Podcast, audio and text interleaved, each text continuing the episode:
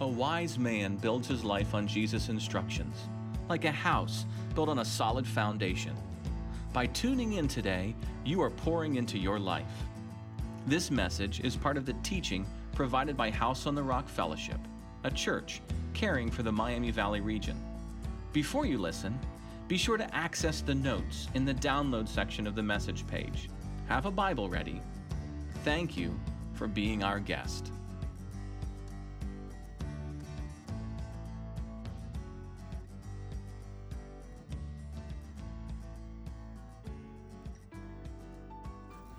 At times, I've modified my answer trying to find a response that doesn't elicit so much awkwardness, odd looks, and funny cracks in responses. Oh, must be nice to only have to work once a week. yeah, it is. I say, well, what do you do? I, I, help people with questions about life and death. That's the one that answer I'd, I'd come back to oftentimes. So you like marry and bury people? Yeah, full service, cradle to the grave full service. You like you, you talk to Jesus and stuff. Yep, red phone right next to my bed. Pick it up anytime I want, and Jesus is right there. You think you could do something about the weather? I get that one a lot. nah, you want management for that? I'm in sales.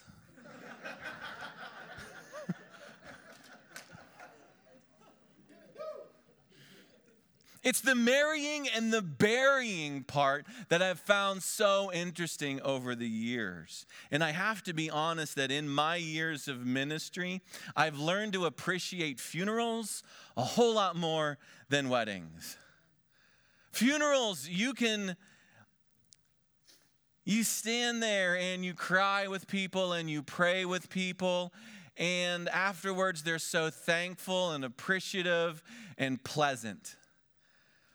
Weddings now, there's like a bridezilla thing where they have this Cirque du Soleil vision of their wedding that they've developed since they were two years old and and they will sit down and like the preliminaries like i want to have ribbon dancers and where there's going to be a choreographed dance that happens down the aisle.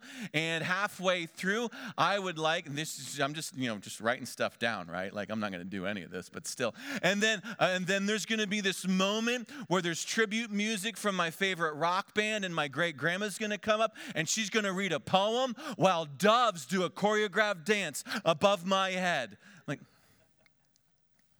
Great. Great. A wedding is three things. If you've never done a wedding, you've been asked to participate in a wedding, a wedding is three things. Okay? It's simple. He says her, she says him, God goes one. That's it. That's it. Did you miss it? Like, I can do a wedding in 10 seconds because he says her, she says him, God goes one. Sometimes uh, someone like me will be there, like an informal referee, just or, or like the guardrails on a bowling lane, just to kind of make sure that the ball gets down the lane to where it's supposed to be, and we use good words. And we kind of, but for the most part, he says her, she says him, God makes them one. That's a wedding. That's a wedding. One of my favorite parts, though, is this part the ring. I do like to slow down at that part and say, May I have the rings? And I'll, I'll put the rings in my hand his ring and her ring, and I'll have them look at the rings. And even if you're married or you have someone around, ask for their wedding ring just so you can look at it. Okay, but and I said, let's look at it. You see how uh, it's, it's made of, of precious materials because what you're doing is precious, it's valuable. Do you see how it's this unending circle? Because the commitment that you're making is an unending commitment of love, of relationship. And I say, this ring is a symbol of what you're about to do. Now, putting the ring on does not make you married nor does taking the wedding ring off make you not married. Sometimes I look at the guys real hard at that point. This is a symbol of what your marriage is to be. We've been talking a lot about symbols as we've been working through the book of Revelation because it's all about symbols. It's all about these, these images that John puts forth to help us grasp something bigger that's beyond it. And so for the last this week and the next couple weeks coming up, we're going to finish up the book of Revelation. We took a, a little break but now we're going to move into chapter 19, and it's all about marriage as a symbol of what God is going to do in time to come. So if you would take out your notes, uh, they'll be helpful as we fill some things in together. If you're watching online, our hosts will help you locate those so that you can uh, track with what we're doing. But because Revelation uh, was about four weeks ago, let me review just a little bit just to help us out.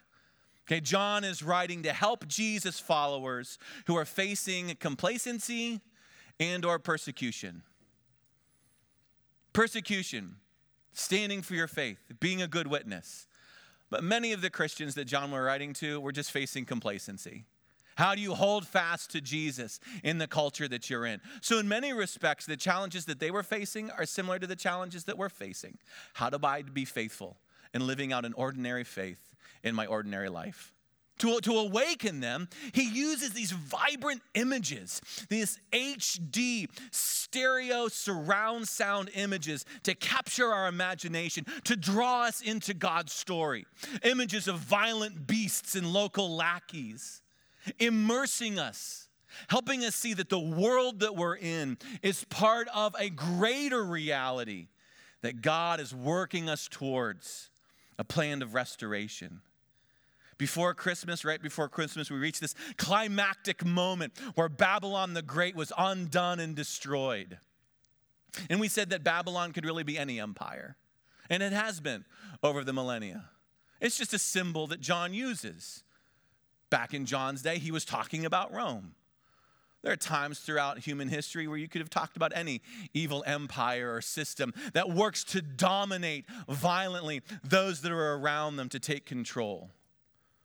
And now we finally get to the exciting part of the book of Revelation the great resolution 19, 20, 21, where John's going to zoom us in and zoom us back out again. And it's exciting. How many of you wear corrective lenses to help you see? Some of you. Some of you, yeah. Some of you like hide hide your corrective lenses by putting them right on your eyeballs. I will always wear corrective lenses. When you have a head like mine, you need as much augmentation, design help that you can possibly get. Because really, it's just a cue ball when you take these off. It's just a round white cue ball. Yeah, I got a fellow white cue ball in the back. Yeah. So I need something that kind of dress this bland mess up. But what the lenses do, the lenses correct my vision. It helped me see clearly. Without these, things get real fuzzy in the back. When I put these on, they correct what I see. And we understand that. But can we also understand the inverse of that idea? If a lens can correct your vision, is it possible to have a lens that distorts your vision? Is it possible to look through lenses that distort what you're seeing? I mean, these lenses are fine. If I were to put on my wife's lenses, her prescription's different, drastically different, and it would distort what I see. John is a, a political writer and a prisoner, and he's, he wants to correct the distortions of the Roman propaganda machine that the church is dealing with, all about holding up the emperor as the Son of God and the greatness of Rome.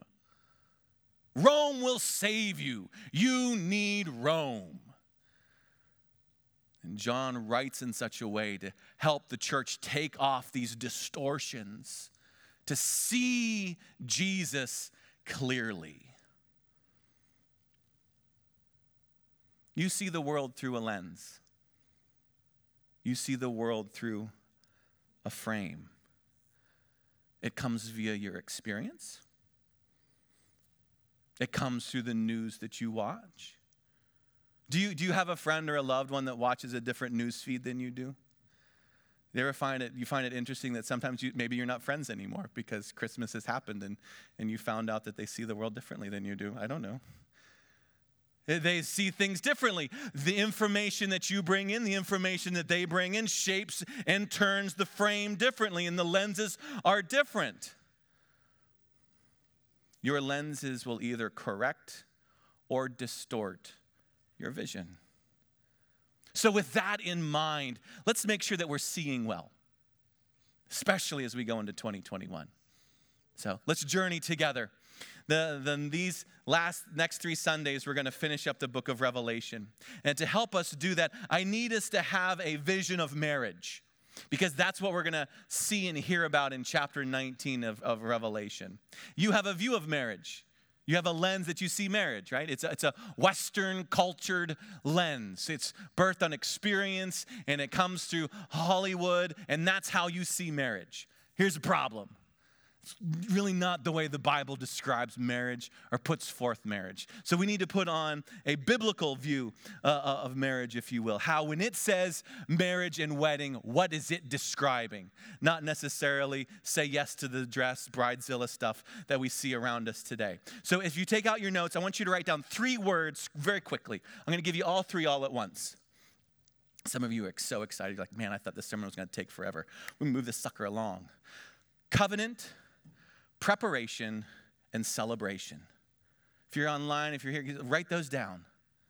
Covenant, preparation, celebration. This is a Jewish marriage in three parts. I'll give you a little time to write those down. And while you're writing them down, let me just real briefly explain them to you in sequence. Covenant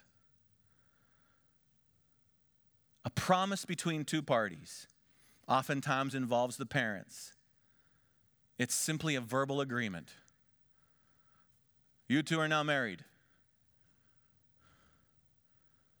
In every way, except consummating the marriage. It's a Jewish wedding.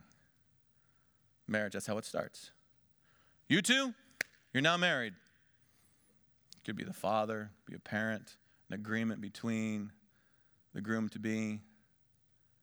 It's the promise that this is going to happen. That moves into the preparation phase. And commonly in Jewish culture, it's about a year long, where the bridegroom prepares the house, builds the house, gets the space ready to receive family. Maybe there's a dowry that needs to be saved up for, but it's a preparation period. Now, in the eyes of the town, in the eyes of the families, in the eyes of each other, they are husband and wife. But they have not yet consummated the marriage. They do not yet live in the same home. Preparation period. Finally, the day arrives and we celebrate. There's a great procession where the bridegroom marches through the village all decked out, and everyone's following along as he goes and he receives his bride. And, and there's promises, and there's feasting, and there's celebrating. Everyone's been waiting for this moment. It's exciting. And finally, they come together as one under the same roof. Now, why, why talk about that?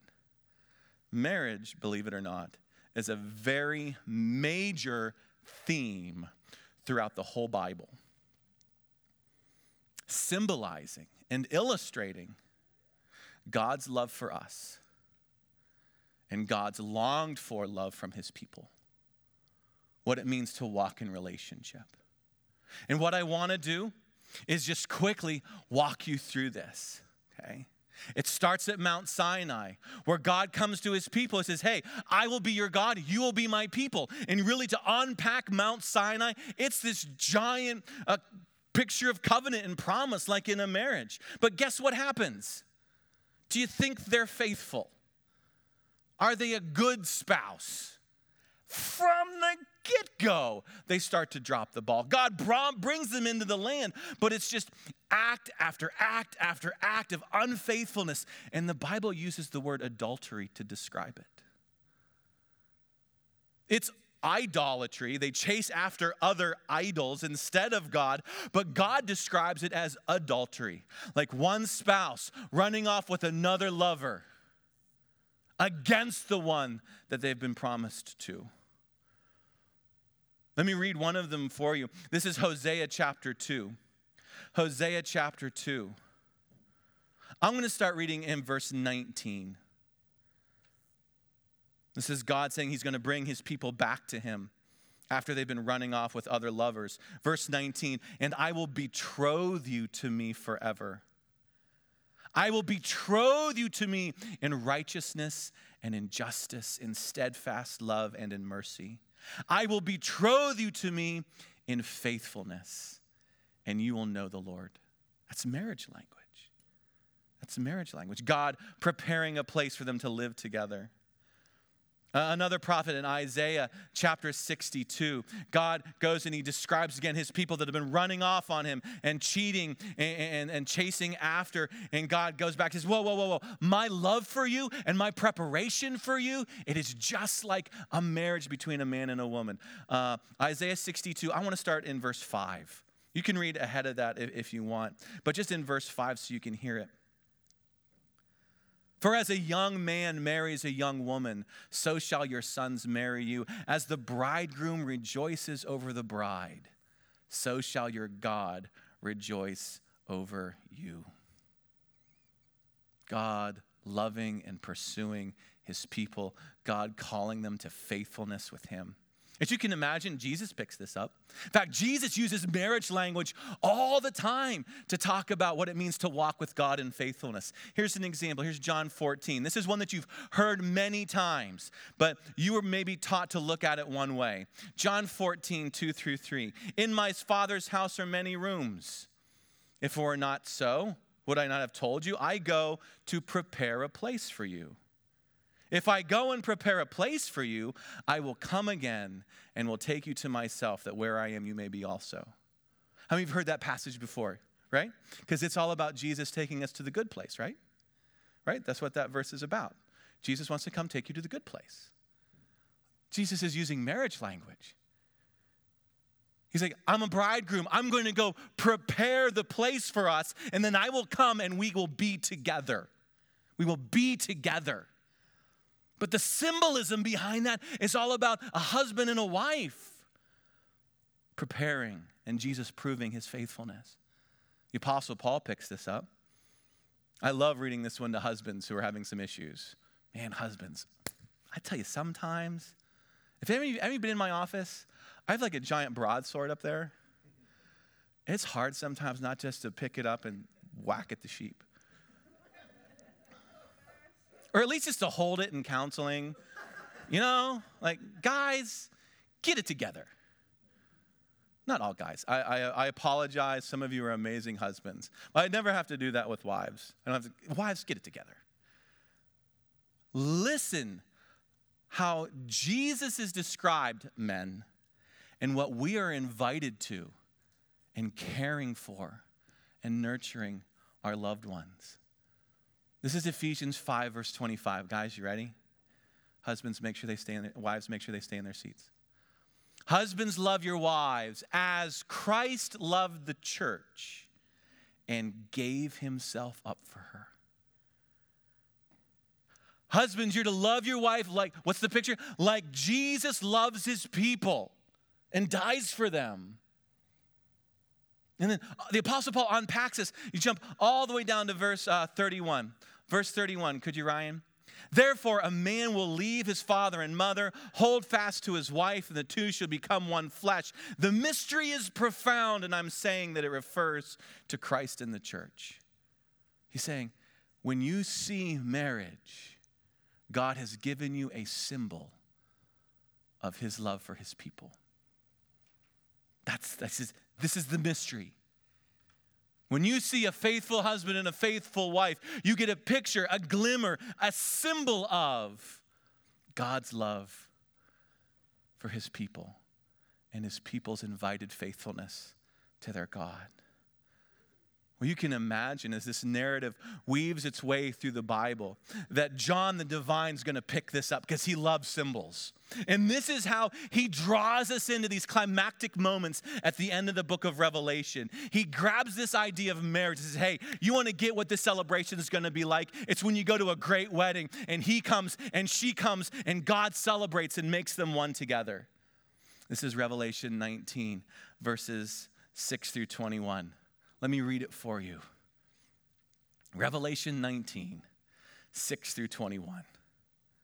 And then I heard what seemed to be the voice of a great multitude, like the roar of many waters and like the sound of mighty peals of thunder, crying out, Hallelujah! For the Lord our God, the Almighty, reigns. Let us rejoice and exult and give him the glory, for the marriage of the Lamb has come, and his bride has made herself ready. It was granted her to clothe herself with fine linen, bright and pure, for the fine linen is the righteous deeds of the saints. Verse 9 The angel said to me, Write this Blessed are those who are invited to the marriage supper of the Lamb.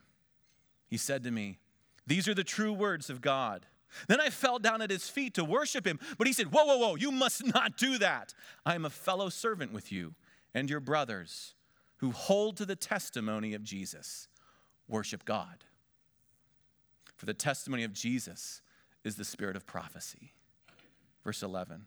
Then I saw heaven opened, and behold, a white horse, and the one sitting on it is called Faithful and True. And in righteousness he judges and makes war. His eyes are like the flame of fire, and on his head are many diadems. He has a name written on him that no one knows but himself. He is clothed in a robe dipped in blood, and the name by which he is called is the Word of God. Armies of heaven, arrayed in fine linen, white and pure, were following him on the white horses. From his mouth comes a sharp sword with which to strike down the nations. He will rule them with a rod of iron. He will tread the winepress of the fury of the wrath of God Almighty. On his robe and on his thigh, he has a name written King of Kings, Lord of Lords. Then I saw an angel standing in the sun. With a loud voice, he called to all the birds that fly directly overhead Come, gather for the great supper of God, to eat the flesh of kings, the flesh of captains, the flesh of mighty men the flesh of horses and their riders, and the flesh of all men, both free and slave, both small and great. I saw the beast and the kings of the earth and their armies gathered to make war against him who was sitting on the horse and against his army. The beast was captured. With it, the false prophet, who in its presence had done the signs by which he deceived those who had received the mark of the beast and those who worshiped its image. These two were thrown alive into the lake of fire that burns with sulfur. And the rest were slain by the sword that came from the mouth of him who was sitting on the horse, and all the birds gorged with their flesh. I'm going to that wedding. Eat what? Those are not pretty doves flying over in choreographed figure eights. All right, let's, let's not lose ourselves it, it, it's doing what it's designed to do. It's, it's grabbing a hold of you and you're like, what's going on? Like, wh- what is this? How does this book start? Do you remember? The beginning of the book, the revelation of Jesus Christ. John says, I want you to see Jesus in this scene unfolding. This is the fourth time that, like a telescope, John has zoomed us in on the great day of the Lord where God makes all things right.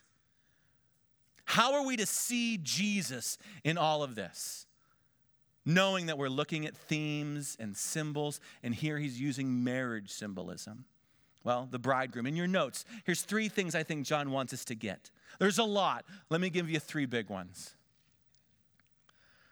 Three big ones. The first one is this Jesus is the true king. Our bridegroom here is the true king. You write that down and then look at verse 12. Verse 12 in chapter 19 says this his eyes are like the flame of fire. It's an idea from the beginning of the book. And on his head are many diadems, crowns.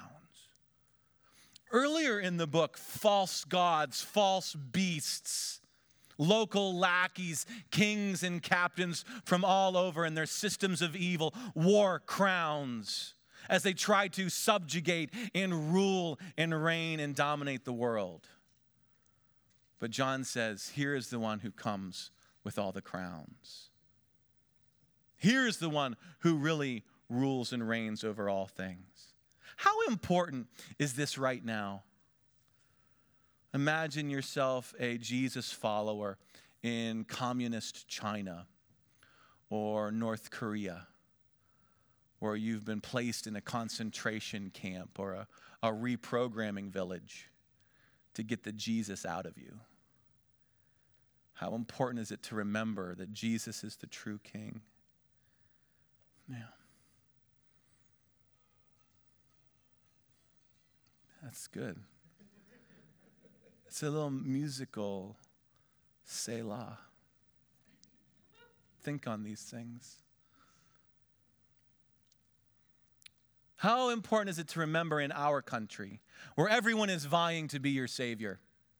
Everyone is vying for your attention. Hey, I will help you. Hey, you need me. How important is it to remember that Jesus is my true King?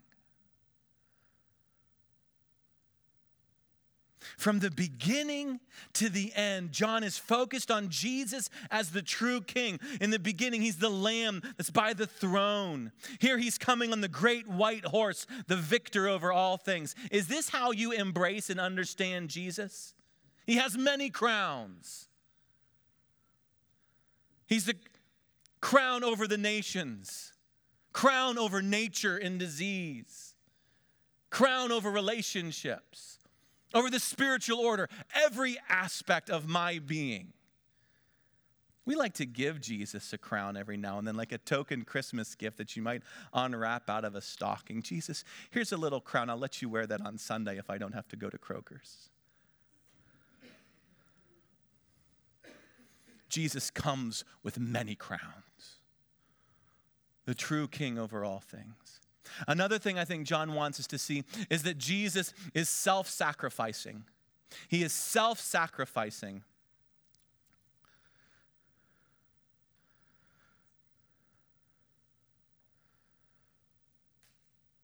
In Revelation 19, verse 13, keep going through this description. He's clothed in a robe dipped in blood. I have certain movies that I like to watch repeatedly again and again and again, stories that I'm slowly introducing my sons to because they're good stories. One of them, Mel Gibson's Braveheart, is just one of those you're like, that's, that's good stuff, right? That's, that's awesome. Ladies are like, come on. Like, there's still more Hallmark movies to watch. Um, no, Mel Gibson's Braveheart. There's just this is in this these epic moments and these epic battles where here he is holding this giant claymore sword and there's no shirt. He just got this this is a kilt on and he's just covered in blood. You guys have seen some of these scenes. He's, he's like, half of his face is blue. He's like, and everyone's like, He's covered in the blood of his enemies, victorious. Jesus shows up, not covered in the blood of others, but covered in his own blood. Because victory comes by him laying down his life. In the very first chapter, Jesus says, Fear not, for I have died, and behold, I live forever. In chapter 4, the Lamb stands next to the throne as one who had been slain. When the church proclaims him in chapter 5, he says, For you were slain, and by your blood you've ransomed people for God. Remember, some of you got married, like the garments you wear a big deal, right? It's kind of like a lot of the thought kind of went into it, maybe, mostly, probably, hopefully. I remember my wife, you get ready, go, go pick out the dress, go pick out the dress. And they're going to go off to the store and you know, try this on and try this on, find the, the perfect dress. Guys' expectations for us, let's be honest, probably a little bit lower. You know, try to look nice, don't embarrass us. My wife wanted the ties and the vests to match what her ladies were wearing. It was like this beautiful lilac shimmering color. It was, it was elegant. I stood there in tails and white. It was, it was I looked good. I'm sorry. Garments are a big deal. There's entire TV shows now about finding the right wedding garments. how does Jesus arrive? How does Jesus show up to his wedding? In a robe dipped in blood. So let's think about that. What's that word dipped mean? Like, you, some of you have been to Christmas parties or Christmas gatherings. Like, you take the carrot and you dip it in the ranch, right? Or you take the, the little meatball and you dip it in the marinara. I mean, that's, that's like dipping, that kind of dipping, right? It's the same root word where we get the word for baptize. Some of you come from a tradition where there's a little bit of sprinkling when you think of baptism. Right? That's fine. That's our ranch bowl. Okay? As in, when we baptize you, we're putting you in. And we're going to wash all the sins away till the bubbles stop. This is what it means to immerse right? It's, it's, it's, it's a literal translation. Not to insult other traditions, saying to baptize means to immerse something, to dunk it entirely. It's where you get, listen, it's where you get the words to dye cloth. That's where the word baptism comes from, to dye cloth. This summer, doing a little COVID camporee, all hanging out in our backyard, we did dye-dye shirts. Okay, you, you, bundle them up and you tie little rubber bands and all these uh, and then you take the dye and you saturate it. So all the color soaks in and it's vibrant and it's bright. You immerse that cloth in, in, in that dye. Jesus comes and his robe is immersed and dyed in his blood. Because John does not want you to miss the fact that we are there because of his blood. It is blood that has given us access. It is his self sacrifice that has made the whole thing possible. Never lose sight, John is saying, from the beginning of the revelation to the end of Revelation. Jesus comes, and we are there because of his self sacrificing love for us. His blood makes it possible. And a little bit after, after the message, we are going to remember his blood as we drink the cup together. True King, self sacrificing. And then the third one, grace giving. He's grace giving. Write that one down in your notes, please.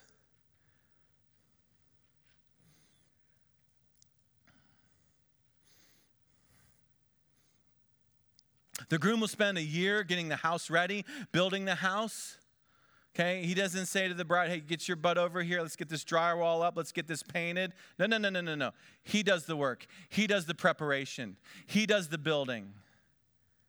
Jesus appears in this passage, and there's an entire army behind him.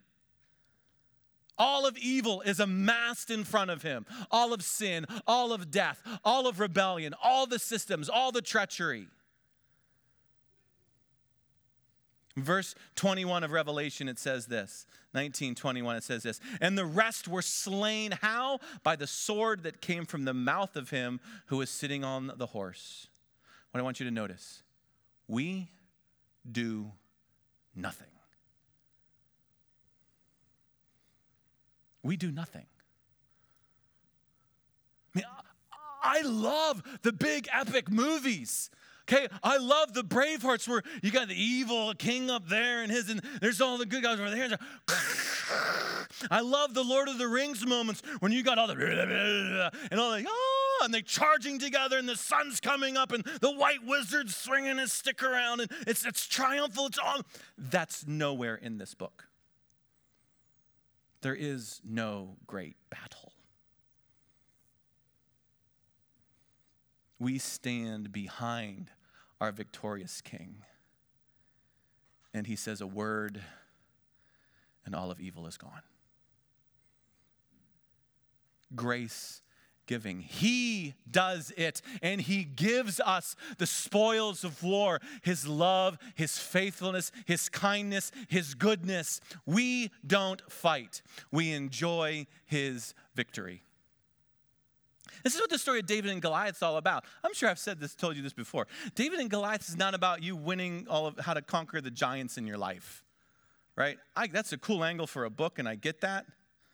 But you step back, what's that story? Where's the nation of Israel? They're hiding behind the rocks up on the hillside as death dominates in front of them and they can't do anything about it until what? The true king, the David, shows up and goes and fights on their behalf and sets them free from the oppressors. The image that John grabs a hold of here as Jesus triumphantly comes upon the scene and vanquishes all of evil and death, and we enjoy the victory. The true king who lays down his life and gives it all to us, grace abundant. Don't get, I mean, we're talking in symbols here, okay? There's lots of symbols, lots of symbolism. There's no cannibalistic moment in history to come where Jesus is gonna sit us down at a long table and make us eat dead kings, okay? John is grabbing a hold of the imagery of marriage and saying, like a triumphal, victorious king comes in. We will join with him together. Well, this is this is you know what the what the groom's doing, right? How about the bride? How about the guests? How about the rest of us? What, what, what do, anything for us? I, I think so. I think so. It says in chapter 19, verse 9, the angel says to John, Blessed are those who are invited to the marriage supper of the Lamb. Blessed are those who are invited. This is a wedding, and you guys, you, you don't want to miss this. So there's a couple things to write down. What, what's, what must the bride? What must the guest? And in this story, we're both. I think first is come to the celebration. Come to the celebration. Write that down. Be a part of this. Celebrate this. Anticipate this. Prepare for this. Come to the celebration. One of the many times that Jesus uses the symbolism of marriage is to describe God's work. Here in Matthew 22. And this is longer, it's, it's, a, it's, it's a longer section, but I want you to hear this story because it's going to it's gonna kick you in the end. You're like, uh, I don't like that. But don't miss the message. This is Matthew 22. Again, Jesus spoke them a parable. The kingdom of heaven can be compared to a king who gave a wedding feast for his son. That's what we've been talking about. He sent his servants to call those who were invited to the wedding, but they would not come. Again, he sent out servants saying, Tell those who are invited, see, I've prepared my dinner, my oxen, my fat calves have been slaughtered, everything's ready. Come to the wedding feast. But they paid no attention and went off. One to his farm, another had business. While the rest seized the servants, treated them shamefully, and killed them. Oh, the king was angry. He sent his troops, destroyed the murderers, burned the city. Then he said to his servants, The wedding feast is ready, but those who are invited are not worthy. Go, therefore, to the main roads, invite to the wedding feast as many as you can find. And those servants went out into the roads, gathered all they found, both bad and good, and the wedding hall was filled with guests. But when the king came in to look at the guests, he saw there was a man who had no wedding garment. He said to them, Friend, how did you get in here without a wedding garment? He was speechless. The king said to the attendants, Bind him hand and foot, cast him into outer darkness. In that place, there's no weep where there is weeping and gnashing of teeth. For many are called, but few are chosen. That's, that's a little bit of an emotional roller coaster there, isn't it? Like, I don't know, you called me and now you're kicking me out. What's, well, what are we talking about? Well, let's, let's realize who's invited. Everybody's invited. Everyone's invited. Good, bad, doesn't matter. Status or station, all are invited. But there's this exchange where there's this guy and he doesn't have a wedding garment on. And then the king kicks him out. You need to understand this. This is important. King provides the wedding garments. It's part of ancient Near Eastern custom. You're given your garment. You're not expected to come up with a garment for, for, for the royal wedding. The king provides not just one, oftentimes two or three different garments that you can wear throughout the evening, throughout the week. The garments are provided. So, what's Jesus saying?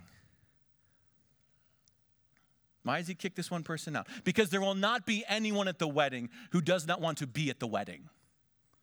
And if you're going to be at the wedding, you're going to do it the invitation of the king, by the invitation of the king. Come clothed in the righteousness of the king. We know that to mean the sacrifice of Jesus.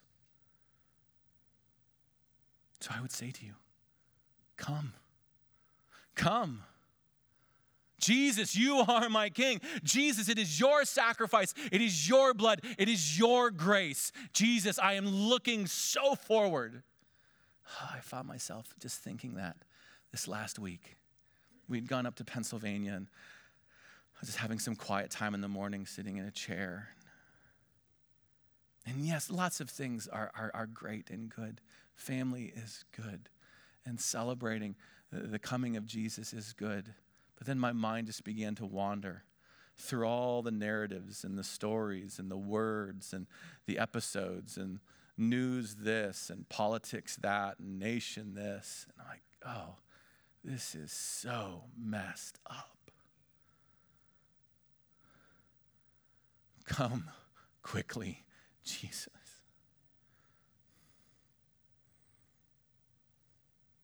I would say to you the same thing that Jesus does come. Come. Guests, come to the wedding. The second thing I would say is hold on to Jesus.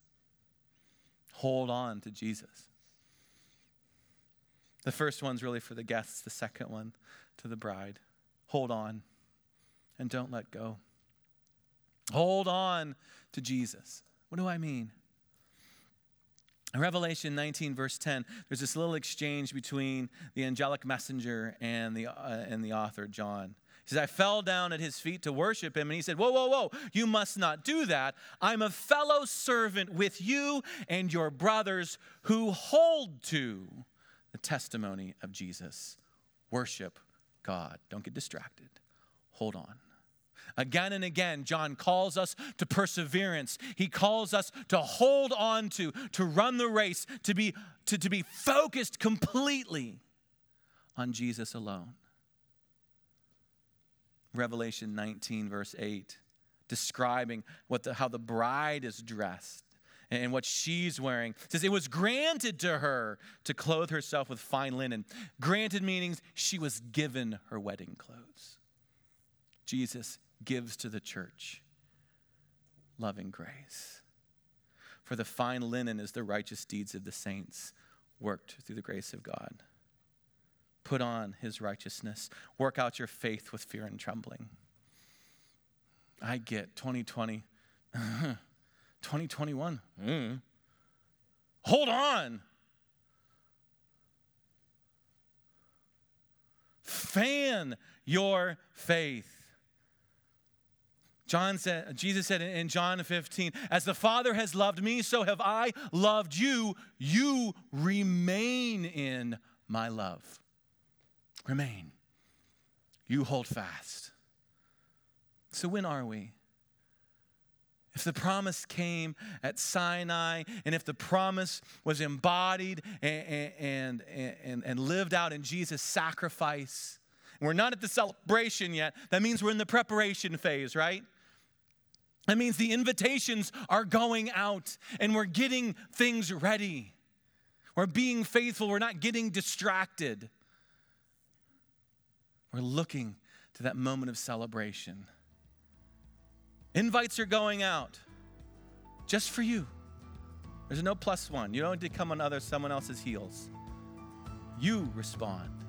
Yes, I will be there. Yes, Jesus, you are my king self sacrificing, grace giving. Until then, let's hold on.